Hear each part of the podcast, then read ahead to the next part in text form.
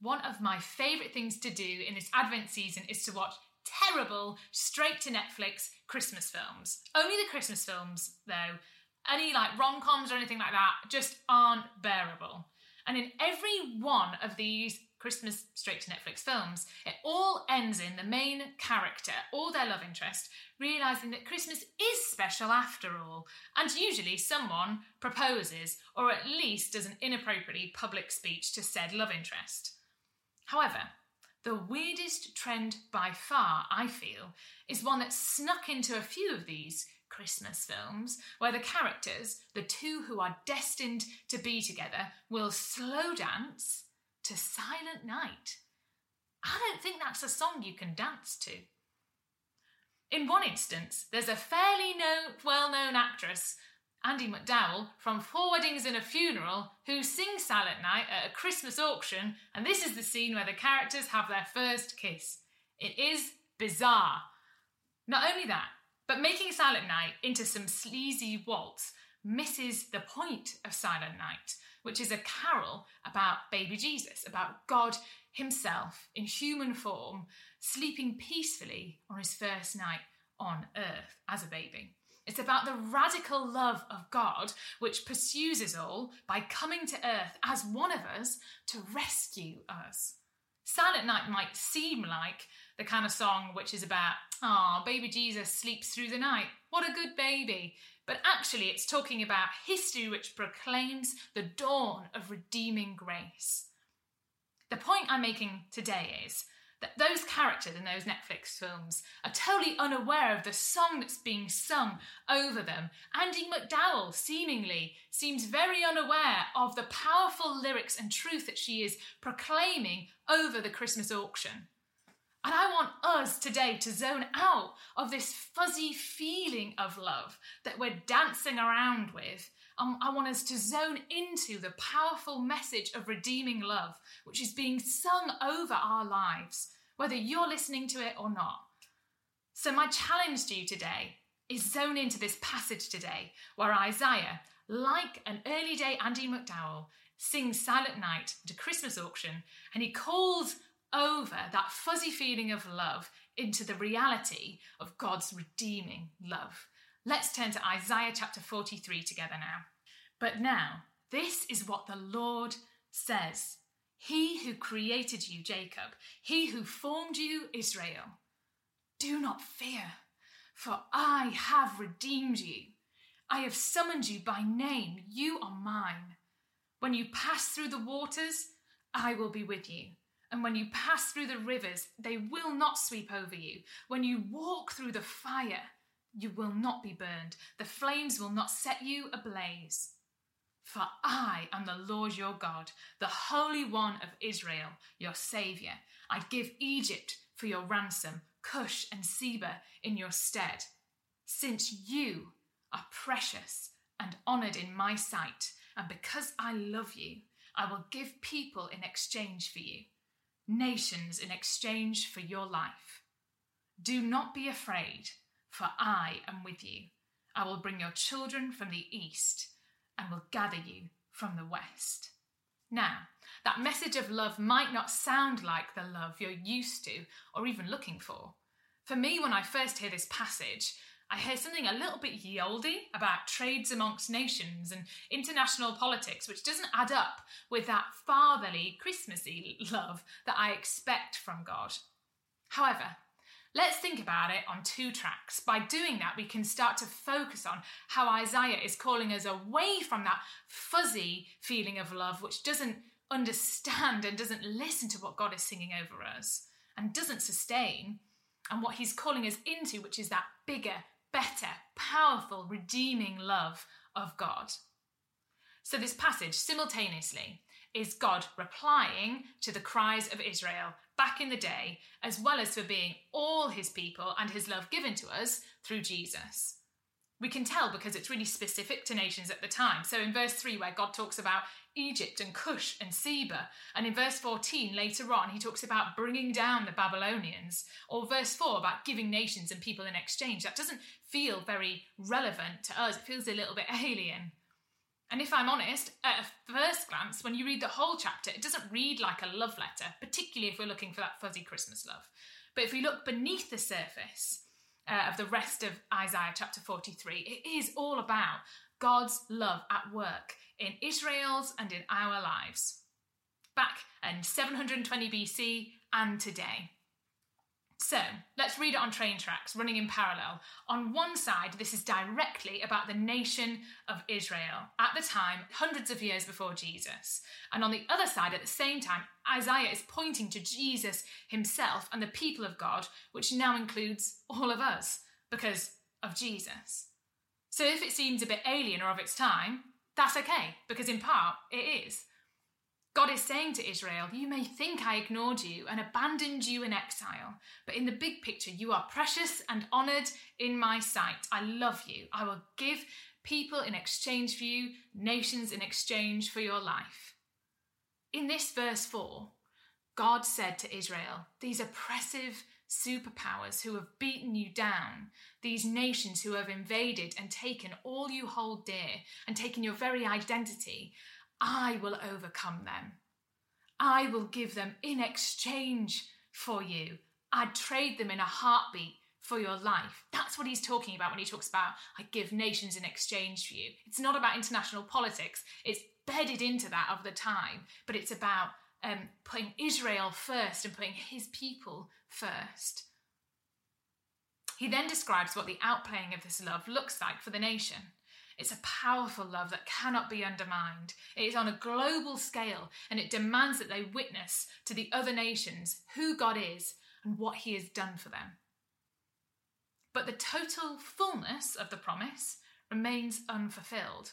Verses 5 to 9 makes promises that this generation of God's people does not live to see for hundreds of years. In verse 5 onwards, he says, do not be afraid, for I am with you. I will bring your children from the east and gather you from the west. I will say to the north, Give them up, and to the south, Do not hold them back. Bring my sons from afar and my daughters from the ends of the earth. Everyone who is called by my name, whom I created for my glory, whom I formed and made. Lead out those who have eyes but are blind, who have ears but are deaf. All the nations gather together and the peoples assemble. More than that, in verse 19, God hints towards a new way, something totally unexpected that isn't yet unwrapped and won't come until God fulfills the promise of redemption. He says, See, I am doing a new thing. Now it springs up. Do you not perceive it? I am making a way in the wilderness and streams in the wasteland. He's pointing towards Jesus. All nations are drawn in through Jesus and invited into God's family. The promise is finally fulfilled in Jesus' coming and not a moment before. So we've moved to the other side of the train tracks. Can you see? We've seen how this is grounded in Israel as a nation in history and their relationship with God as his people. But how there's this gaping hole. There's a promise unfulfilled for them that they would place their hope in. The fullness of this promise and of God's love is seen when we go now to the other side of the tracks. And this side is about Jesus and it's for everyone, not just Israel. When we accept God's love and live by it, this is how his redeeming love plays out, way beyond the fuzzy feeling that often we search for and look for and try to rely upon.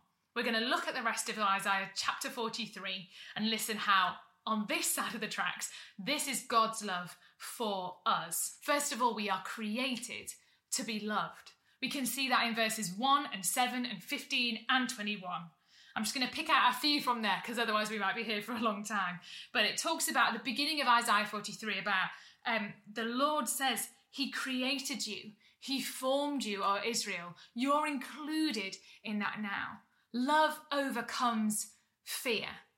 That's in verses 2, 5, and then also you can see how God reaches into specific circumstances. So we can see that the Lord your God, He gives Egypt for your ransom, Cush and Seba in your stead. And that's about God reaching into specific circumstances, whether for Israel it was about slavery under Egypt, exile under the Babylonians, economic oppression by richer nations, or being refugees scattered all over the globe. In the same way, God sees your specific circumstances and reaches into them. He overcomes fear with his perfect love. Love accompanies us through challenging times. We can see that when he talks about, I will be with you when you pass through the rivers, I will be with you when you walk through the fire, you will not be burned. Love has a cost. Love isn't something that God just gives away um, just easily. It's something that even costs him. In verses 3 and 4, we can see that because God's talking about having to give nations and peoples for our ransom in exchange for us. In John 3 16, Jesus said, For God so loved the world that he gave his one and only Son, so that no one should perish, but all could have everlasting life. That's the same thing. His love has a cost that he is so willing to pay for you. Love provides. In verses 19 and 20, they're called, and we are called to rely on him. It talks about how God provides water in the wilderness and streams in the wasteland and even in the most unexpected places.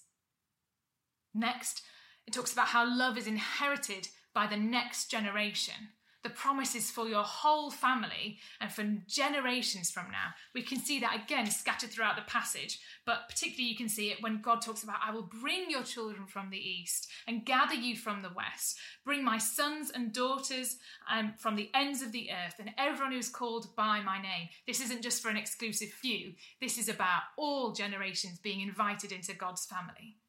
Next, God talks about how love shows mercy, it forgives. In verse 21 of Isaiah 43, he talks about the people who he formed for himself. And he talks about how I blot out your transgressions in verse 25. I remember your sins no more for my own sake. God does that because he wants to, for his own sake, not because he's obliged, not because we come to him or impress him enough. For his own sake, he forgives us by his love. Love is the promise of a better future. Again, we can see that in verses 5 to 9 and in verse 19. When God talks about, see, I am doing a new thing, see how it springs up. But love isn't just intended to make us feel good or even to reassure us in these amazing ways.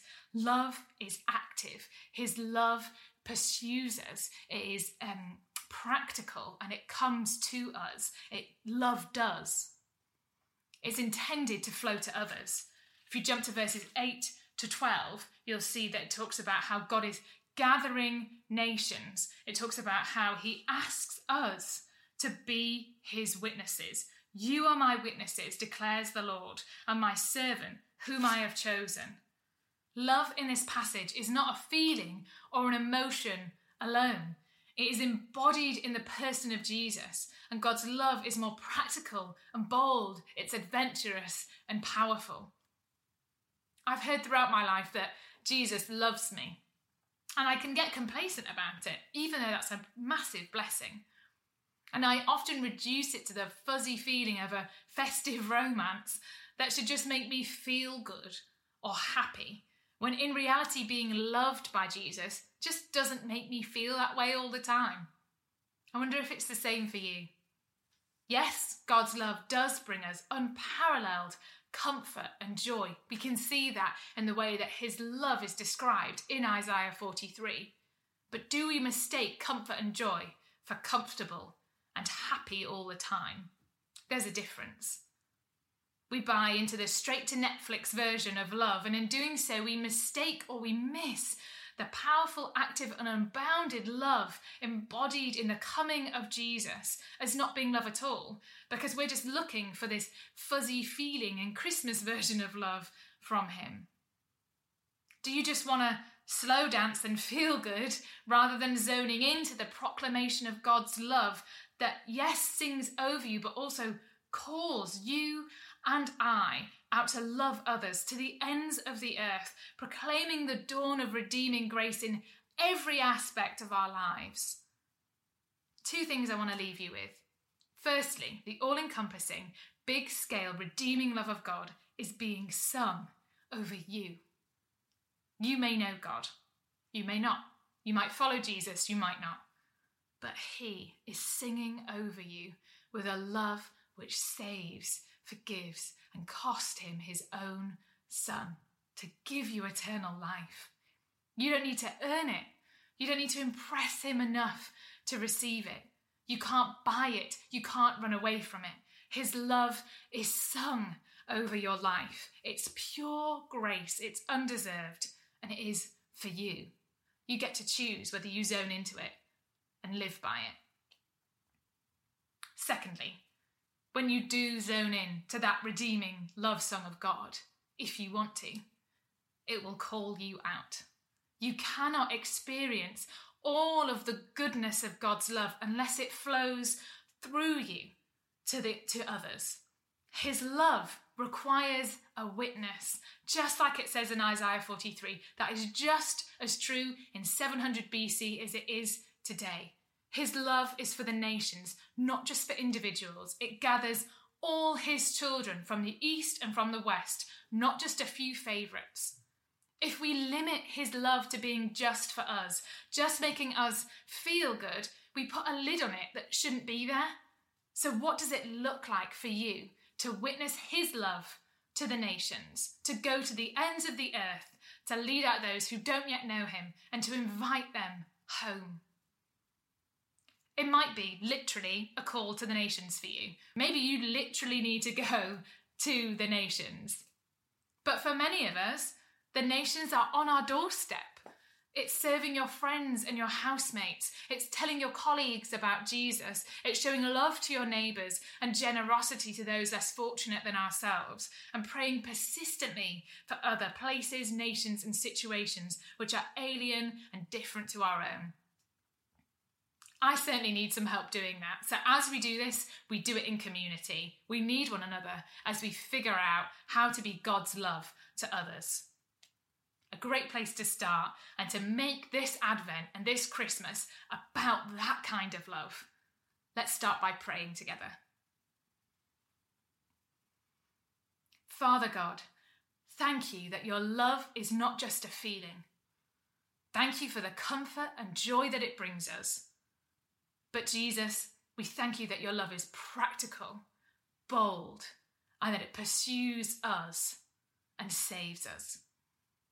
I pray now that each of us in G2 and beyond would be filled with your love now, that we would know the gracious, kind love that cannot be earned and cannot be bought, but that you sing over us. I pray that it would flow through us all and call us out to the nations, that we would be your love and be your hands and feet to the people around us. Prompt in our hearts and minds now what that could look like for us today, this week, and in the coming weeks. Empower us with your love and fill us with your spirit. Amen.